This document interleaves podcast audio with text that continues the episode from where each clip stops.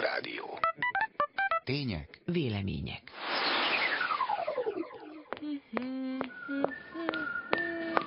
Professzor Paprika. És a bonyolult dolgok.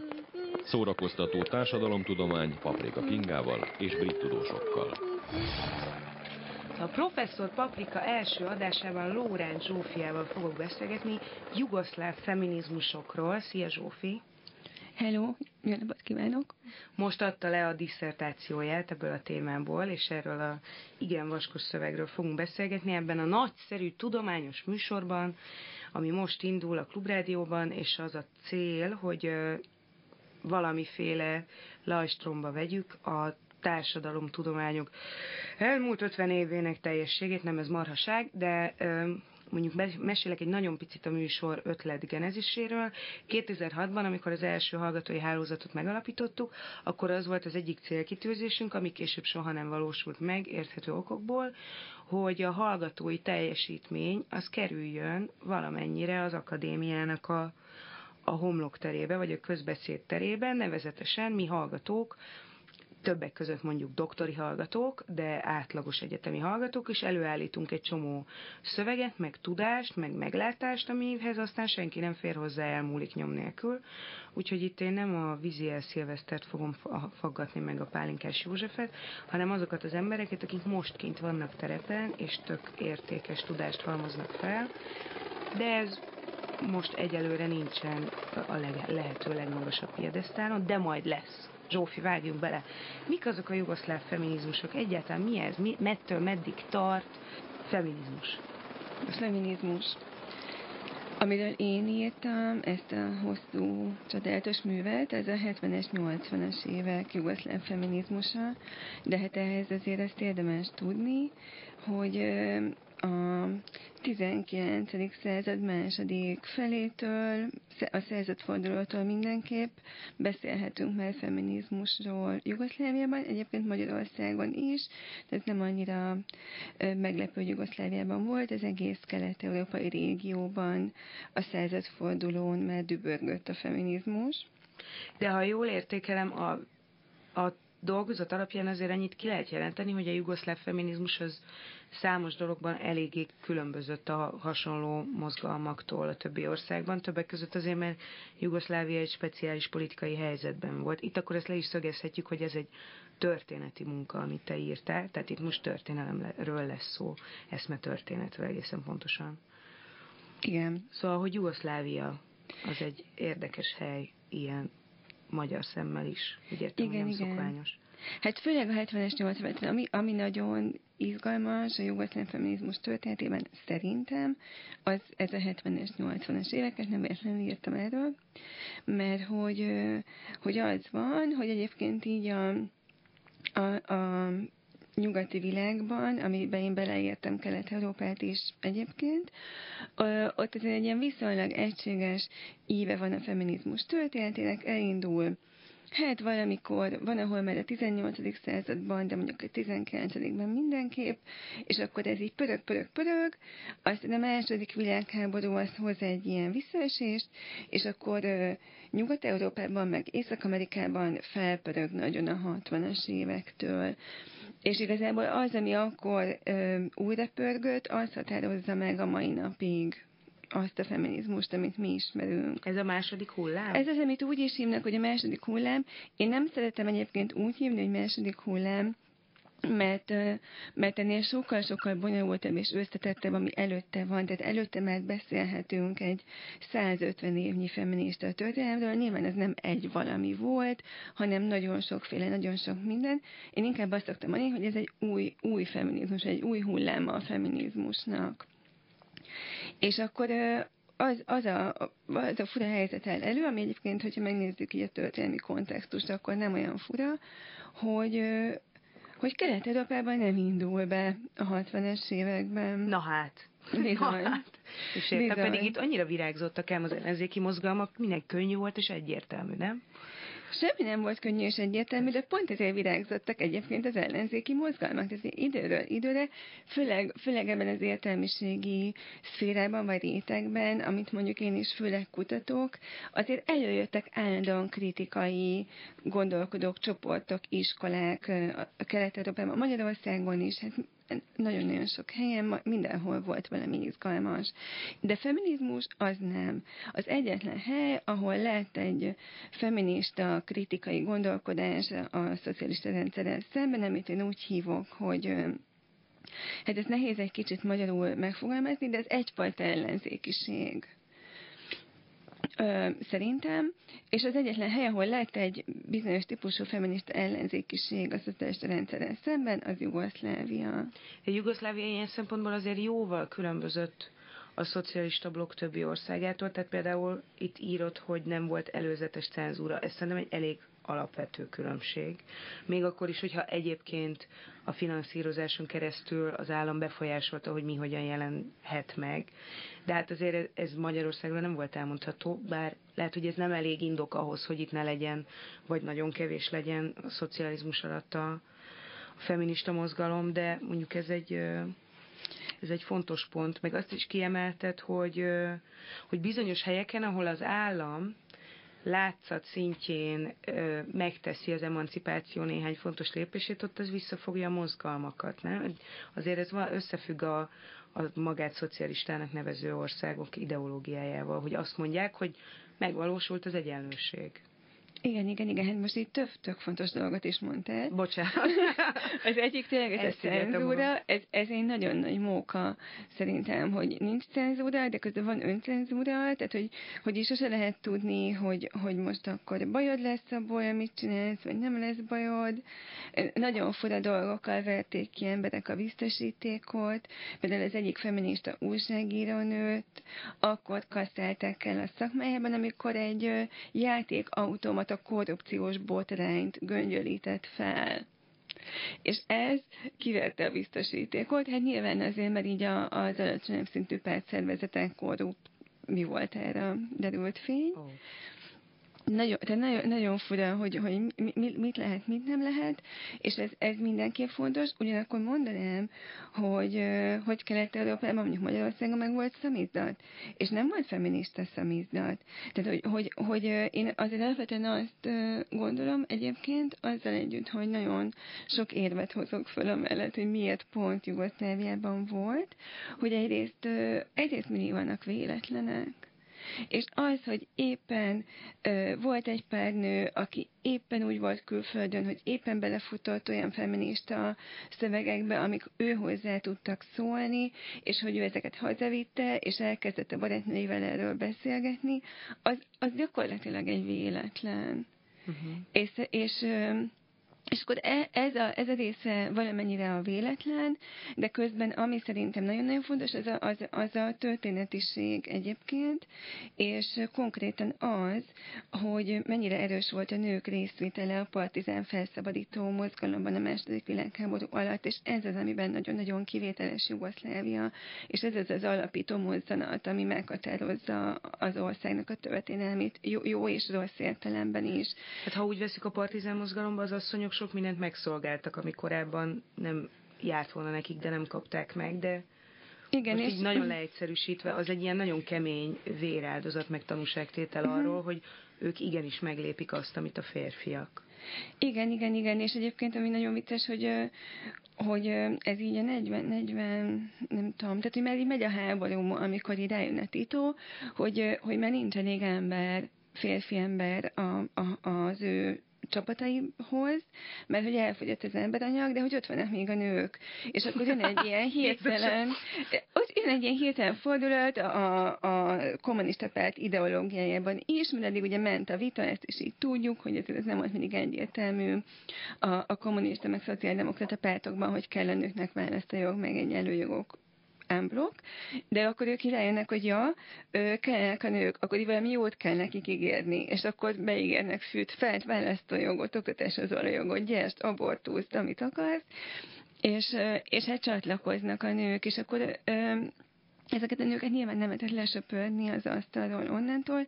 Nagyon sokan kerültek nagyon magas pozíciókba, illetve mindig része ennek a jugoszláv alapító mítosznak, mindig-mindig része, hogy milyen sok nő áldozta életét és vérét Titóért, ami ekközben nyilván ez egy patriarchális elbeszélés is lesz, de hogy ez ott van. És hogy ezek a fiatal nők, ezek azzal szembesülnek, hogy az ő anyukáik elvileg már kivívták az egyenlőséget, és hogy ők mégsem tapasztalják.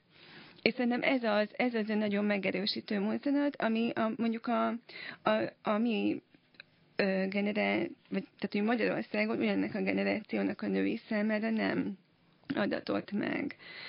Itt, bocsánat, egy idézet, most ez nyers fordítás lesz, mert angolul van ez a dolgozat, és uh, gondolom szerb-horvátul interjúztál a Drági, Drágica Vukadinovics, nem tudom, ezeket ki Igen, a Drágica Vukadinovics. Igen. És igen, szóval, hogy ez nyelvileg egyébként bizonyos szempontból egy katasztrófa, amikor így most lefordítunk valamit, egy szerhorvátról angolra van fordítva, és aztán most visszafordítjuk magyarra. Én, én nekem mégis egy ilyen alapvető furcsa érzés volt ezt olvasni, és azt érezni, hogy ez teljesen az én otthoni tapasztalatom vagy élményem, amikor azt mondja, programszervező volt, és egy, egy konferenciára vissza emlékezve mondja, hogy hosszú ideig azt gondoltam, hogy a, a jugoszláv törvények nagyszerűek, e, értve ez alatt, hogy egyenjogúvá teszik a nőket.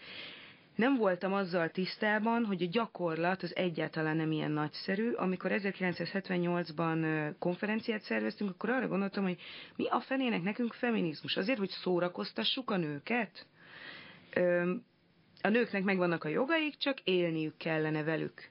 És majd a konferencia alatt kezdtem rájönni, hogy valami alapvetően nem volt rendben ezekkel a, nagy, ezekkel a nagyszerű körülményekkel, és ennek minden kifejezése ez a, amikor az, azt gondolja az ember, hogy á, már nem kell feminizmus, már kivívtuk a jogainkat, ezekre én tökre visszaemlékszem a gyerekkoromban, ezek, a, ezek az érvelések, vagy ezek az érzések, amivel lesöpörjük saját munkat, meg hogy kell valami szórakozás az asszonyoknak, hogy valamivel mégis előssék azt a drága idejüket, mert már van mosógép, meg van fogamzásgátló tabletta, már annyira ráérnek, és közben amikor elkezd az ember beszélni róla, akkor hirtelen rádöbben, hogy hát a büdös frászt olyan könnyű, hogy az egyenjogúság alapvetően nem valósul meg egy csomó területen.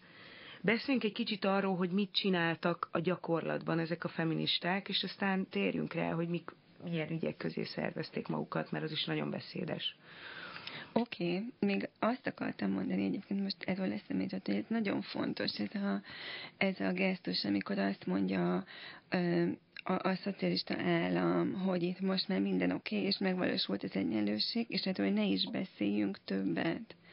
És ez nagyon-nagyon hasonló a, a, ahhoz az antifeminista visszacsapáshoz, amivel a 80-es években Nyugat-Európában, meg Észak-Amerikában szembesülnek a feministák, hogy most már ugráltatok gyerekek, csajok, most már, most már legyen egy kis csönd, ennél ez már nem lesz jobb, és különben is nektek már nagyon jó. És ez nagyjából most történik nálunk És ez is, megint nem? történik, ez állandóan jön, tehát ez hullámonként visszajön, ezzel nagyon óvatosan kell venni, szerintem nagyon oda kell rá figyelni, mert nagyon-nagyon veszélyes, sokkal veszélyesebb, mint a direkt elnyomás. Ugye ezt a szerintem... használtad, hogy visszacsapás, az angolul a... backlash. Igen. Ezt tessék megjegyezni, kedves hallgatók. Jó, ez fontos lesz. Igen, nem, direkt nem akartam angol szót mondani, de ez a backlash, és akkor ha már itt szak, szak kifejezéset játszunk, akkor mondanám, hogy szerintem, amit én így mondok a diszertációban is, hogy ez szerintem egy ilyen posztfeminista visszaütés, pont azért, mert nem direkt antifeminizmus. Tehát nem azt mondják, hogy ha, ha a nők szülnének hat gyereket, akkor nem vetné őket a férjük, meg elestem a komondorba, meg nem tudom mi, mert ez azon felháborodunk. Viszont, hogyha azt mondják, hogy de hát már itt minden rendben, és ti már egyenleg akartok, és mi is azt gondoljuk, hogy annak kell lennetek, az sokkal hatékonyabb eszköz az elnémításnak. Sőt, az a ti bajotok, lányok, hogy nem volt elég hüvei orgazmusotok, mert különben csendben lennétek, nem? Ez, ez a kedvenc érvelésem. Ez iszonyatos. Nagyon bocsánat. Nem, csak ma is olvastam egy ilyen szöveget a nőklapjában, amit én nem értem, hogy a nőklapja hogy engedheti meg magának, hogy még mindig ilyeneket leközöl, de úgy tűnik, nekik erre telik. Beszéljünk egy kicsit arról, hogy mit csináltak konkrétan ezek a nők, és Jó. férfiak is de azért többségében jellemzően nők. Többségében nők, amúgy ez is érdekes, hogyha majd akarsz erről kérdezni, hogy mit csináltak a férfiak, meg mit nem csináltak.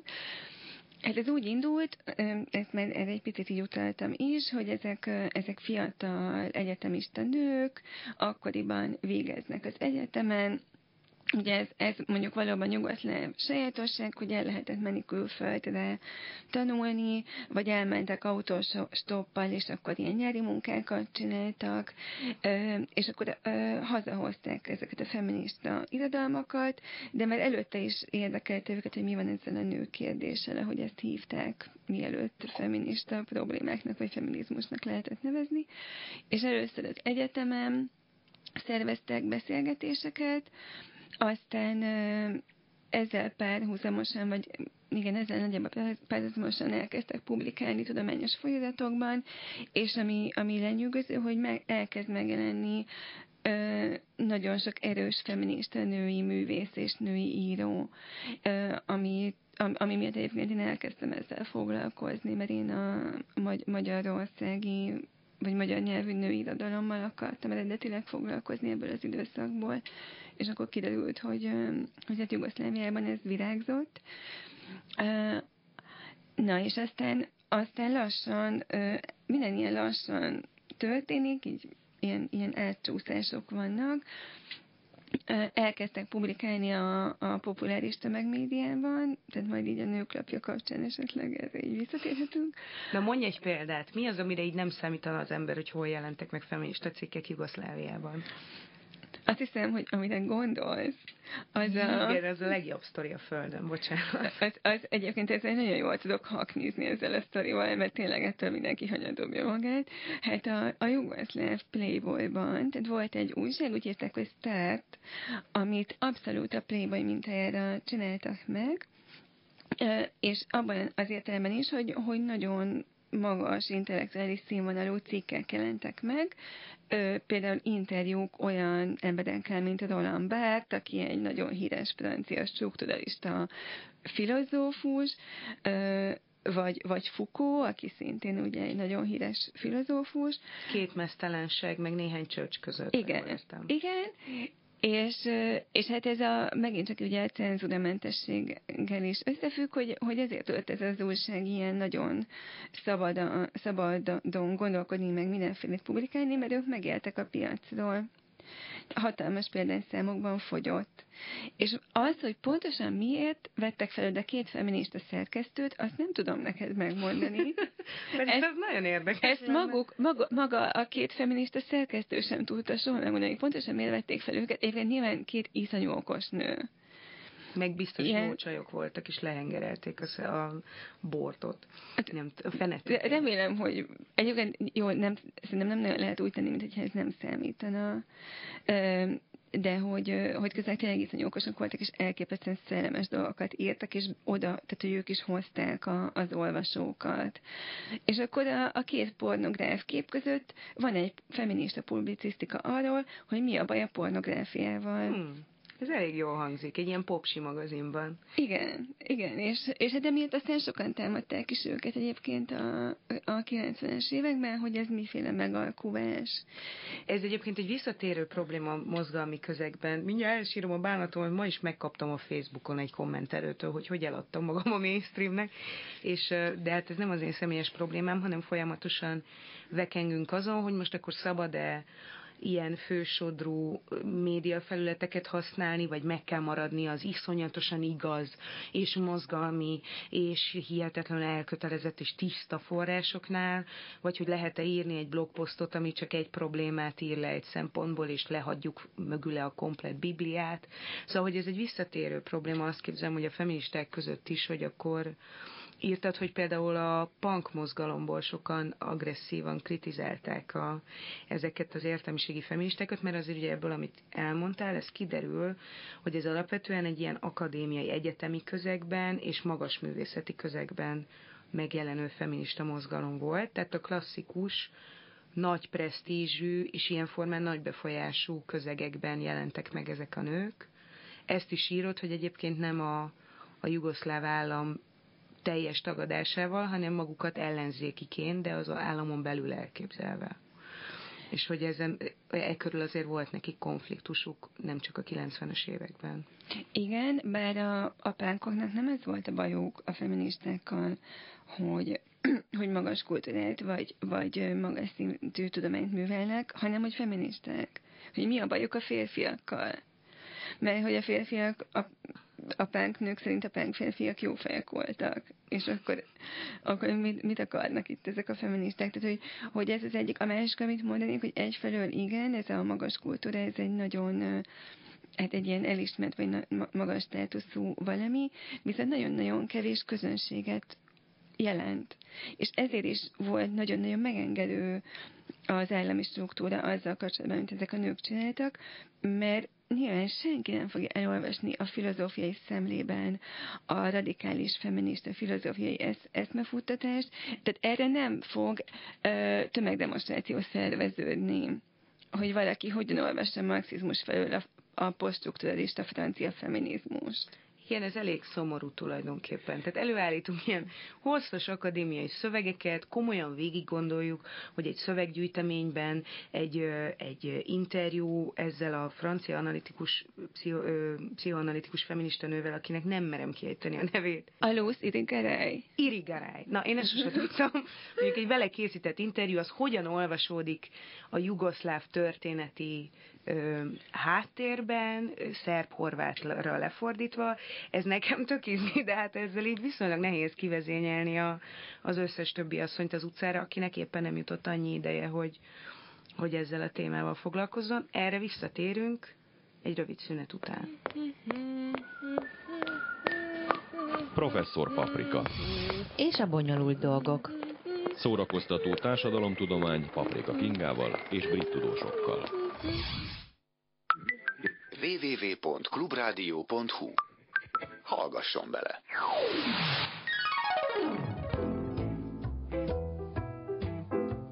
Vállalkozók klubja. Zsebbevágó fél óra minden kedden 14 órától Balla Györgyi vezetésével itt a Klubrádióban a 92.9-en.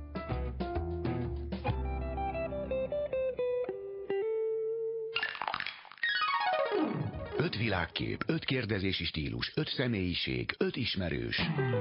Az ötös. Ők azok, akikkel gyakran találkozhatunk a televíziókban, a lapokban, színpadokon, a közéletben. Minden hétköznap délelőtt 10 órától ők a beszélgető társak a Klubrádióban, illetve a vendégeik.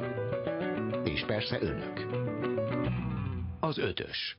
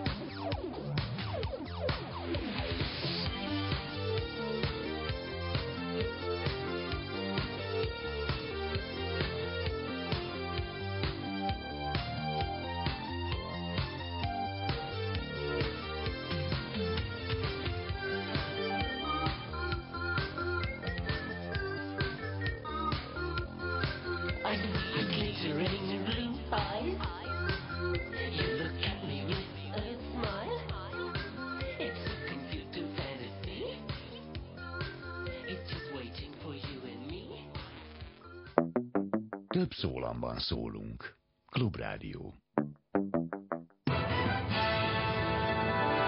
Következnek a Klubrádió hírei.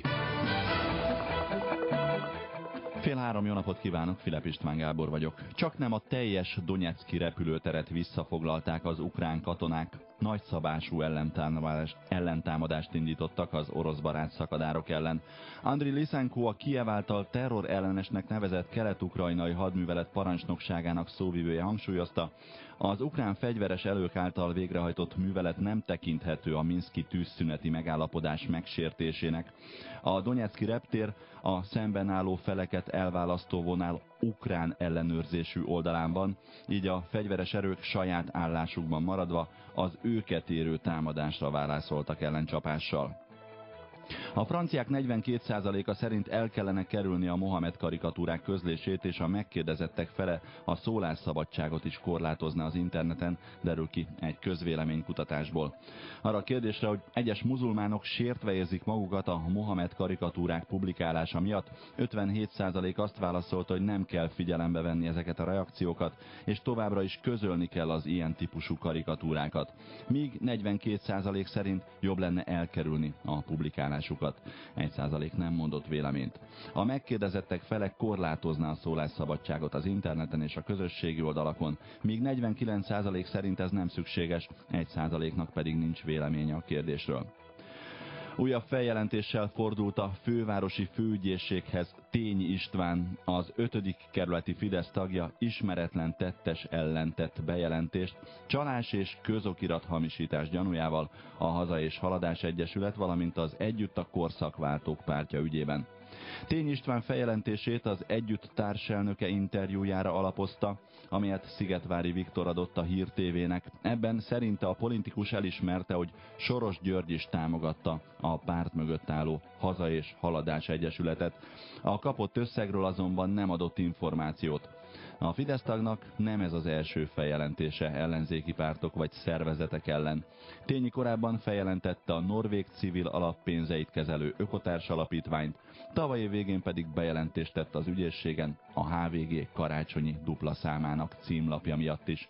Ezen a héten pedig csalás gyanújával fordult az ügyészséghez, mert szerinte a három ellenzéki tüntetés szervezői több pénzt gyűjtöttek, mint amennyit elköltöttek, viszont nem adóztak a megmaradt összeg után. Végül az időjárásról. A kettős frontok hetével folytatódik a január. Holnaptól tartós kettős fronti hatás várható, havazásra egyáltalán nem lehet számítani.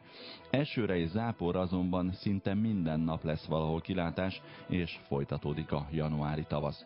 Friss hírek és időjárás jelentés legközelebb 3 órakor a Klubrádióban.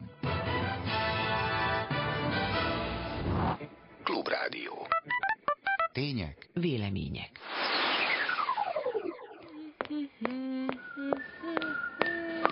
Professzor Paprika. És a bonyolult dolgok. Szórakoztató társadalomtudomány Paprika Kingával és brit tudósokkal. És újra itt vagyunk, professzor Paprika vendége, Lóránt Zsófia eszmetörténész, és a friss doktori dolgozata a jugoszláv feminizmusokról, de előbb hoztam egy jó kis brit tudósos hírt, csak hogy belerázódjunk az átlagos tudományos kommunikációba.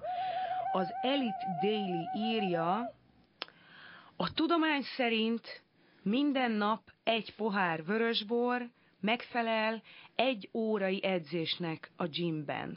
Azt hiszem ez az, amire mindannyian vártunk, hogy valaki végre bizonyítsa be, hogy a hétköznapi kényelmes alkoholizmusunk az nagyszerű kibúvót jelent a hasizom gyakorlatok alól. Sajnos egyébként az, a hívogató cím ellenére erre ugye azt gondolná az ember, hogy ugye milyen igazán volt, hogy nem csinálta meg azokat a nyomorult hasizom gyakorlatokat. De hát sajnos ez teljes tévedés, mert csak arról van szó, hogy van egy resveratrol nevezetű anyag a vörösborban, a vörösbor vörös színanyagában egészen konkrétan, ami a szívizmokat tonizálja, az, hát szóval jobb, jobb állapotban tartja az izmainkat, de nem lesz tőle kockás a hasunk. Viszont oroszlán fóka termetünket megőrizhetjük ilyen formán, anélkül, hogy szíves érrendszeri betegségben nagyon hamar elhaláloznánk, tehát bátran lehet bárki olyan áramvonalas és kerek, mint én, és egészséges. Na, szóval ez volt a mai brit tudósok szekció. Zsófia, mit szólsz ez a vörösborhoz? Szerinted mennyire progresszív a vörösbor a feminizmus szempontjából? Segíti az ügyünket? Szerintem mindenki segíti, és egyébként a feministáim, a jugoszláv feministáim nak az az egyik ilyen nagyon fontos tapasztalata volt, hogy ők csak nők beültek kocsmákba a 70-es években, és ez egy egészen revolucionáris dolog volt, hogy emberek, hogy nők férfiak nélkül kocsmában ülnek, alkoholt fogyasztanak és beszélgetnek. Magyarul kíséret nélkül, ugye? Tehát ilyen... Hát védelmező nélkül, uh-huh. meg hogy ugye nem volt meg ez a jó kifogás, hogy ők csak azért vannak egy ilyen romlott helyen, mint a kocsma, mert elkísérik a partnerüket, hanem saját akaratukból ott múlatják az időt. Ezek az asszonyok, hát ez iszonyú.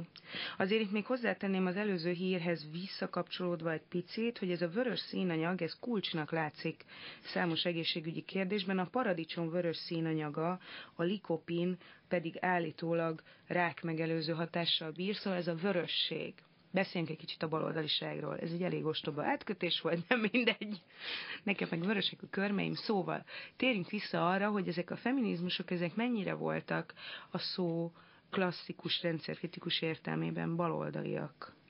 Mert hogy azért azok voltak, nem? Azok voltak, igen. Tisztes, jugoszláv, baloldali feministák. Igen, igen, igen. Tehát, hogy ők, ők, ők abszolút azonosultak a baloldali eszmékkel. Nagyon-nagyon egyszerűen ők azt mondták egyébként, hogy tök jó ez a baloldaliság, csak így vegyük már részre, hogy számít a, az, hogy valaki férfi vagy nő, hogy, hogy milyen a szexualitása, tehát hogy, hogy hogy, hogy meleg, leszbikus, szexuális, vagy nem az, hogy, hogy ezek a dolgok mind számítanak, és hogy, hogy nagyon egy hibát követel a marxiz, marxizmus, meg a marxista alapú gondolkodás, amikor a, a privátnak ezt a részét, ezt kihagyja a társadalomról való gondolkodásból. Privát, ugye? Erről beszéltünk mostanában, itt van egy elég fontos ilyen alapvetés, ami szintén 60-as, 70-es évekbeli alapvetés, hogy a, az, ami otthon történik, az is, ne, nem tudom ezt jól lefordítani magyarra, ugye? A, a, a hogy a dolgok. személyes politikai. Igen, ah, tökéletes. Ez a personal is political, így van angolul. Milyen okos ez a lány. És, és hogy a személyes politikai, és hogy igen, ami a négy fal között történik, az is tud tartozni a közre. Például? Például, hogy ki mennyi házi munkát végez. Itt ugye beszéltünk harmadik műszakról, a harmadik műszak az azt jelenti, hogy a nők valójában az igazságtalan társadalmi munkamegosztásnak köszönhetően, azon túl, hogy hogy igen, tehát hogy, hogy amikor a szocialista rendszerek azzal büszkélkednek, hogy a nőket beengedik a munkaerőpiacra, akkor mindeközben nem nyúlnak hozzá lényegében ahhoz, hogy a házi munka meg a privátban végzett munka az hogy oszlik meg, és, és ez igazából nem is plusz egy műszak, hanem plusz két műszak, mert arról meg keveset beszélünk, hogy a nőktől sokkal inkább elvárjuk, hogy szépek legyenek, és hogy ez az egy külön műfaj, meg sok időrefordítás, meg egyébként sok frusztráció, és ez is hozzátartozik, tehát ez nem plusz. Egy műszak, hanem én inkább azt mondom, hogy plusz kettő, és ez az egyik dolog, amit a, ezek a feministák Jugoszláviában előhoznak, hogy hát ez így egyáltalán nem jó, és egyáltalán nincs meg ez az egyenlőség, és egyébként itt, itt fontos szerintem innen megérteni azt, hogy, hogy miért kritikai ez a, ez a csoport, meg miért ellenzéki, mert nagyon-nagyon fontos alapvetéseit kérdőjelezi meg az államnak, és konkrétan azt mondják, hogy ti hazudtok. Ami szerintem nagyon-nagyon radikális. hazudtok abban, hogy megvalósult az egyenjogúság, és most már befoghatnánk igen, a szánkat, igaz? Igen, igen, igen. És hogy, hogy, hogy van egy állam, amelyik úgy tesz, mintha csodálatos lenne, és közben hazudik. Itt közben azért lapozgatok, jó hangja van egy ilyen frissen kinyomtatott papírpak semétának, gyönyörű oldalak. De nem találom sajnos, nem tudom szó szerint idézni, de az egyik által meginterjú volt akkori talán zágrábi feminista mondja is, hogy voltak férfi támogatóik az egyetemen, professzorok, akik adtak nekik, szereztek nekik helyet, ahol gyűlhettek, meg a csoportjaikban beszélgethettek, végezhették a munkájukat, de volt olyan, aki megjegyezte mindezen túl, hogy nyújtott segítséget, hogy hát ez nagyszerű, hogy idejönnek feminizmusról beszélgetni, de nem lehetnének egy kicsit nőiesebbek? És azért ez egy elég szép összefoglalása annak, hogy mit vár el vagy mi mindent vár el így mondjuk az akadémiai munkán, vagy az érvényes gondolatokon túl, akár mondjuk egy, egy egyetemi kolléga, vagy egy tanár a hallgatóitól. Meg ezek az alapelőítéletek a feminizmussal szemben egyébként, és amúgy nagyon-nagyon érdekes, hogy szerintem nagyon-nagyon csinosak voltak ezek a nők, abban az értem, hogy nagyon megfeleltek az akkori szépség ideálnak, és erről voltak is mindig történtek, hogy ki kibe volt persze szerelmes, és, és hogy, hogy a, viszont abban a pillanatban, hogyha kimondja valaki meg, hogy feminista, akkor gyorsan megijednek a, a férfiak, hogy akkor biztos nem vagy elég nőies. És hiába lát, látja a saját szemével, hogy az illető nőies, de ha feminista, akkor biztos igazából nem az. E, ez szerintem egy máig, nem, nem tudom, hogy te találkoztál-e már ezzel a félelemmel a magyar társadalomban, mm. de nekem az a halvány sejtésem van, hogy ez egyébként most is él. Mm. Mi mindent csináltak ezek a nők azon túl, hogy beültek kocsmákba, és sokat publikáltak tudományos folyóiratokban, és hétköznapi vagy népszerű felületeken is. Tehát írtak sokat. Tulajdonképpen megteremtettek egyfajta beszédet, egy, uh-huh. egy teljesen új nyelvet a saját nyelvükön, ahogyan ezekről a problémákról beszélni lehet. Ez Igen. nagyon fontos, de ezen túl még volt nekik tevékenységük, csak hogy ne legyen az az érzés a tisztelt hallgatóságnak, hogy ezek a nők csak ültek és gondolkodtak, mert azt csak férfiaknak szabad, nőknek kell csinálni fizikai dolgokat is. Igen, igen, igen, neked nehogy már csak kocsmáztak. De, igen, végül is. De um, hát egyrészt um, ami már az elejétől megvolt, hogy ők így nyilvános beszélgetéseket szerveztek. Nagyon-nagyon élénk volt a diák élet a nagyvárosokban, ezért ez hozzátartozik a sztorihoz, hogy ez a három legnagyobb város Jugoszláviában, Belgrád, Zágráb és Ljubljana, ahol a legtöbb feminista esemény történik, ahol a legtöbb feminista gondolat megszületik, meg szöveg megszületik, és nagyon élénk a diák élet, és ők igazából ebben a közegben mozognak, és szerveznek beszélgetéseket a női szexualitásról, fogamzásgátlásról, a, ez, ezekről a munkamegosztás kérdésekről, meg persze elmagyaráznak fontos feminista filozófiai gondolatokat, meg, meg szövegeket is, de hogy, hogy, hogy nagyon-nagyon sok ilyen nagyon alap, ilyen húsba vágó kérdést is ö, oda tesznek az asztalra, akár mondjuk a diétát, meg a, a, a testképet, a testképzavart, mi az, hogy kövér, mi az, hogy sovány, hogy ennek mik a következményei. És van ezen túl valami, amiről még nem beszéltünk, de borzasztóan fontos, és ez a te itthoni aktivista munkádhoz is kapcsolódik, hogy családon belüli erőszakügyben egészen példátlan dolgokat csináltak ezek a nők. Tehát eleve elkezdtek beszélni arról, hogy mondjuk a házasságon belüli nemi erőszak sem oké, ami Magyarországon sem volt törvényileg büntethető, azt mondom a 90-es években. 97 óta, Igen. tehát 97-ig Magyarországon nem volt bűncselekmény megerőszakolni a házastársat. És valószínűleg azért Jugoszláviában ez szintén nem volt egy ilyen példátlan dolog. Tehát, hogy ők segélyvonalat hoztak létre erőszak áldozatainak, igen, hát először is már a 70-es években elkezdtek beszélni arról, egy másfajta nyelven, ezen a, a feminizmusból jövő nyelven, a nők elleni erőszakról, ami nem eufemizál, ami nem nem hozza ezeket az asszonyverve, pénzszámolva jó típusú hozzáállás a nők elleni erőszakhoz, hanem ők folyamatosan elkezdik ezt erőszaknak hívni, és bűncselekménynek hívni, és erről írni, és aztán a 80-es évek közepén megalapítják az első segélyvonalat bántalmazott nőknek és gyerekeknek.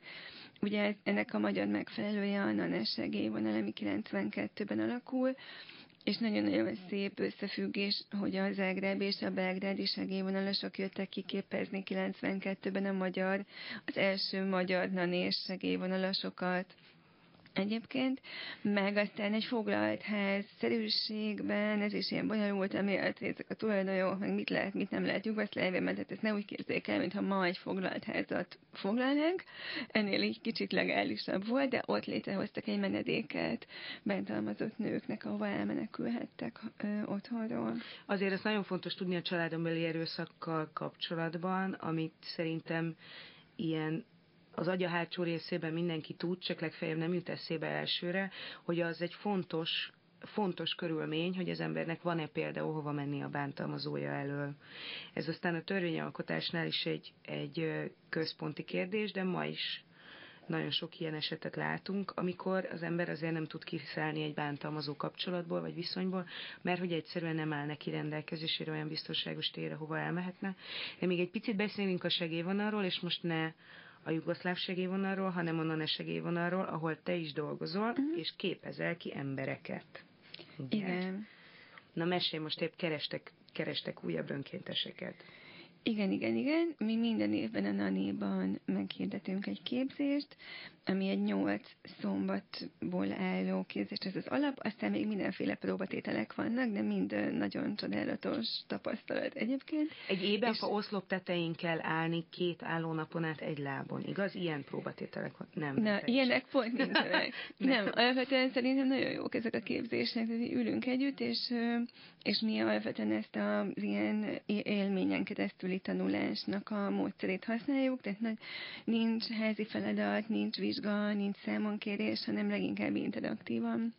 És aki végül is átmegy a tűfokán, az abból mi lesz? Hát az abban a szerencsével részesül, hogy önkéntes lehet a NANES segélyvonalon, vagy aktivista lehet a NANI-ban, és akkor szervezhet mindenféle nők ellen erőszakkal, meg női jogokkal kapcsolatos programot. De mit csinál a, a NANE, az a Nők a Nőkért az erőszak ellen uh-huh. Rövidítése? Egyesület Egyesület, bocsánat, rövidítése, ami a rendszerváltás óta az első bejegyzett feminista egyesület volt Magyarországon, és máj napig működik a segélyvonal, de mit csinál a segélyvonal? Ráparancsol a nőkre, hogy hagyjátok el a férjeiteket? Nem, ez nem így néz. Nem, egyáltalán nem. Mire számítson az az ember, aki felhív egy ilyen vonalat, és szeretne egy kis támogatást, meg jó szót kapni? Attól függ, hogy ő pontosan mit szeretne. Tehát nekünk az a legfontosabb, hogy a hívónk mit szeretne a legtöbb hívónk nyilván erőszakban élő nő, vagy erőszakos helyzetben lévő nő, és együtt találjuk ki azt, hogy mi az, ami neki a legbiztonságosabb fizikailag és érzelmileg is és ez az a munka, amire kiképezzük a segélyvonalasokat. Hogyha valakit érdekel, akkor a nane.hu-n, illetve a nane Facebookján el tud igazodni a jelentkezés menetével kapcsolatban. Az a, az a tapasztalat nekem csak újságíróként, neked meg a nane segélyvonalon dolgozva, er-, erről sokat beszéltünk, mert abban nem, nem csinálunk titkot, hogy mi elég jó barátok vagyunk a Zsófival, és még itt sok barátom meg fog fordulni ebben a műsorban, de mind nagyon megalapozottan és tudományosan, sokkal tudományosabban, mint a testedzést helyettesítő vörösbor. Szóval, hogy az egy, az egy sokszor átbeszélt tapasztalatunk, hogy nagyon sok helyzetben már önmagában az, hogy valaki végighallgatja a bántalmazott embert, illetve ennek a, a NANE segélyvonal testvérvonalán, a keretkoalíciónak a segélyvonalán a szexuális erőszak áldozatát. Pusztán az, hogy végighallgatja az ember, és nem kezd el rajta látleletet, meg azonnali cselekvést számunk kérni, már az egy, egy nagyon nagy ajándék az embernek, nem? Tehát, hogy uh-huh. sokszor egyszerűen nem tudod végigmondani, hogy mi történt veled. Igen, igen, igen, és hát ez az alapelve az, amit egyébként a legnehezebb keresztül vinni a, a bántalmazott nőkkel más módon az ellátórendszerben dolgozó embereknél, hogy, hogy nem szabad áldozat hibáztatni.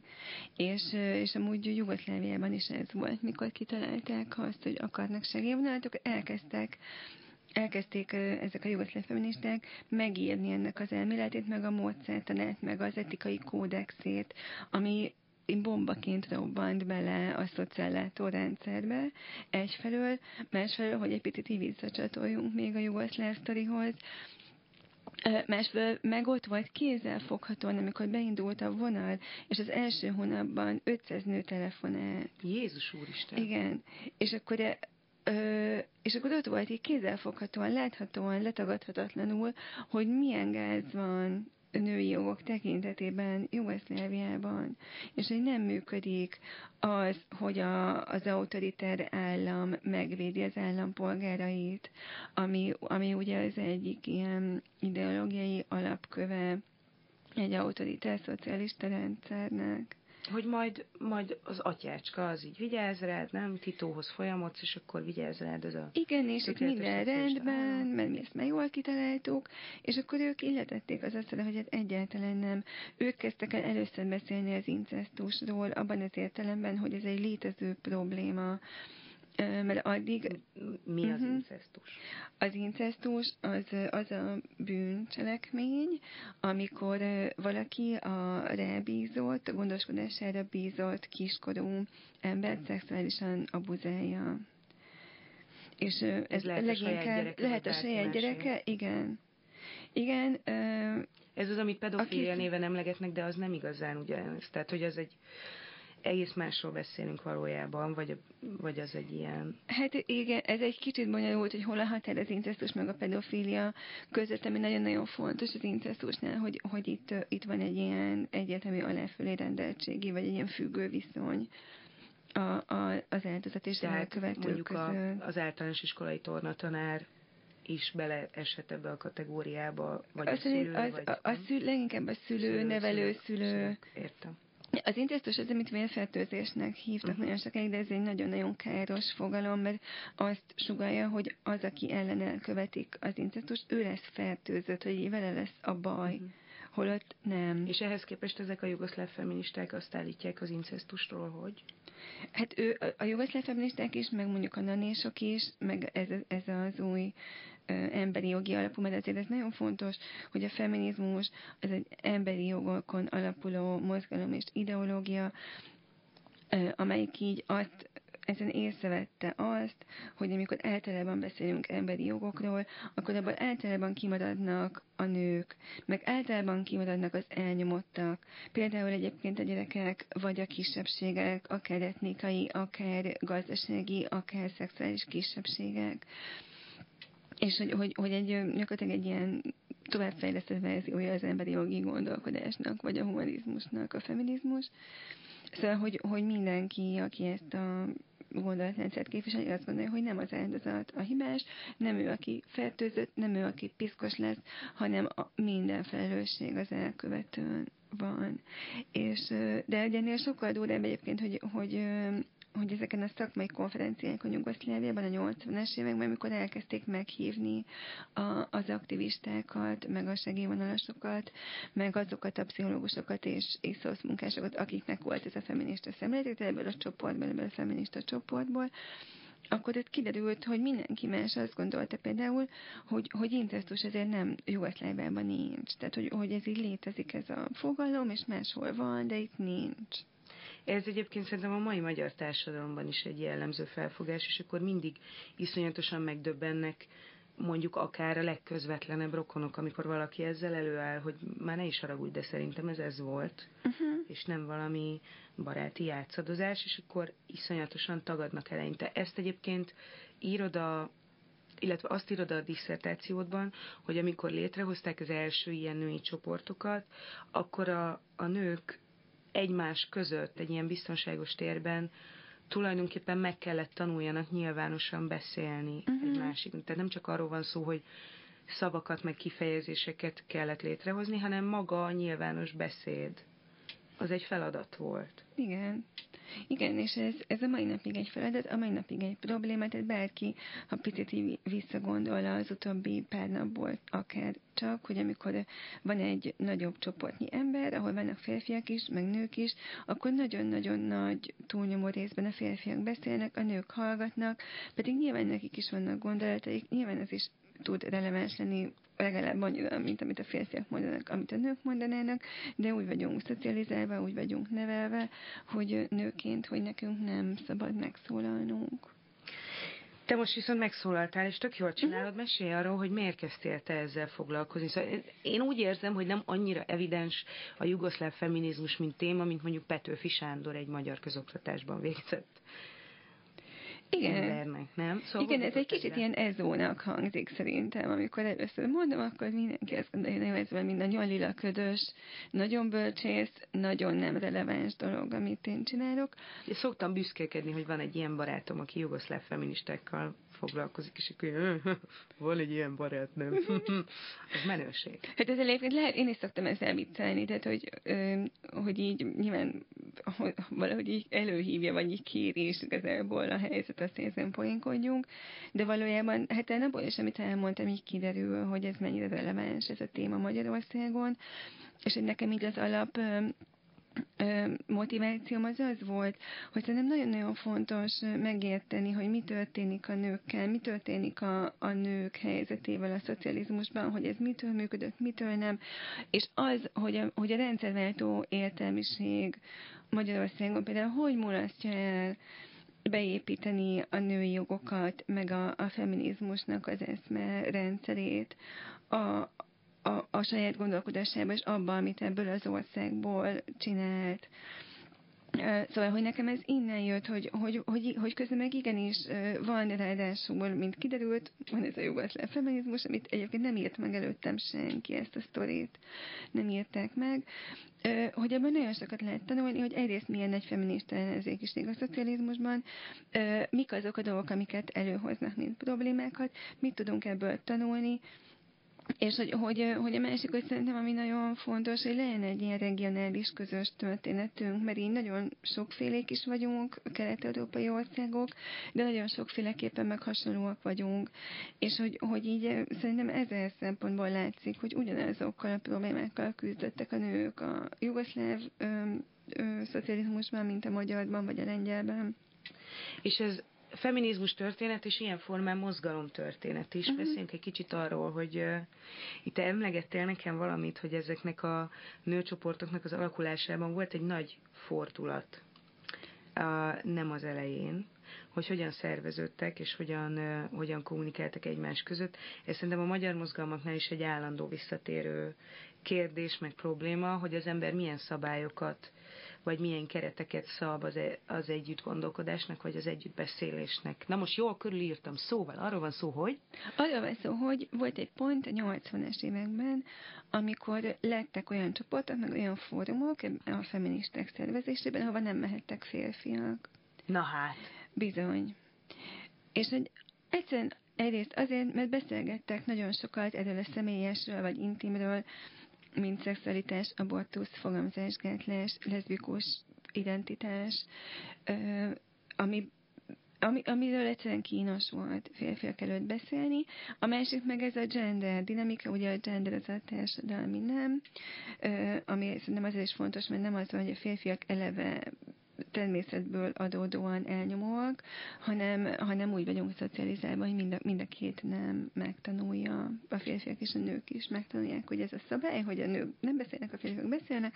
Tehát belenevelkedünk ebben. Belenevelkedünk, és akkor így, így beindulnak ezek a folyamatok, hogy a férfiak beszélnek, viszont ezek a nők sokkal többet tudtak arról, hogy ők mit akarnak, meg hogy mik a releváns feminista problémák, és lehettek, hogy ezekről akkor tudnak hatékonyan beszélni, hogyha vannak olyan fórumok, amikor nincsenek ott férfiak. De hát ez, ez a férfiaknak, hát ez megkülönbözteti a férfiakat, nem? Ez meg, de az, az, meg. Az, ez meg, de az, az már biztos, hogy mindenki észrevette, hogy így van különbség a férfiak meg a nők között. Egyébként is, tehát hogy ez nem a feministák találták ki, hanem ez így van. És, és még látom, hogy így futunk ki az időből, így elpillantottam a telefonodra, hogy, hogy ez az az időszak egyébként, amikor egyre szélesebb körben ö, tudnak beszervezni embereket, és egy nagyon sok nő azért kezd el járni a feminista találkozókra, mert, ö, mert ez egy biztonságos közeg amiatt, hogy csak nők vannak. És közben párhuzamosan futnak egyébként események, ahova mehetnek a férfiak is. Ha akarnak, akkor ők is tanulhatnak, meg fejlődhetnek. És hogy, hogy például olyat csináltak, hogy, hogy csináltak ilyen, hát ilyen akciókutatásszerűt, hogy csináltak, hogy, hogy például olyat csináltak, hogy, hogy csináltak ilyen, hát ilyen akciókutatásszerűt, hogy csináltak, hogy, hogy például olyat csináltak, hogy, hogy kérdőívet mondjuk arra, hogy hogy látják a nők a saját helyzetüket a jugoszláv társadalomban, és akkor kimentek ezekkel a kérdőívekkel mondjuk egy piacra, és megkérdezték a, a kofát, meg a, a középkorú háziasszonyt, meg a kisgyerekes anyát, hogy, hogy ők mit gondolnak a saját helyzetükről. Ez egy ilyen elég jól kidolgozott egyébként, elég jó módszertanul kidolgozott kérdőív volt, és ezzel is egyrészt ugye lett információ, másrészt meg be lehetett vonni nőket az erről való gondolkodásban. Ez szuper zárszó, nagyon szépen köszönöm. A professzor Paprika vendége Lóránc Zsófia eszmetörténész volt, és jugoszláv feminizmusokról beszélgettünk. Lesz még sok ilyen. Igyanak sok vörösbort, vagy ne igyanak sokat, hogyha nincs kedvük ezzel pótolni a testmozgást, és két hét múlva újra találkozunk. Viszlát! Viszlát! Professzor Paprika. És a bonyolult dolgok. Szórakoztató társadalomtudomány minden második vasárnap 14 órától Paprika Kingával és brit tudósokkal.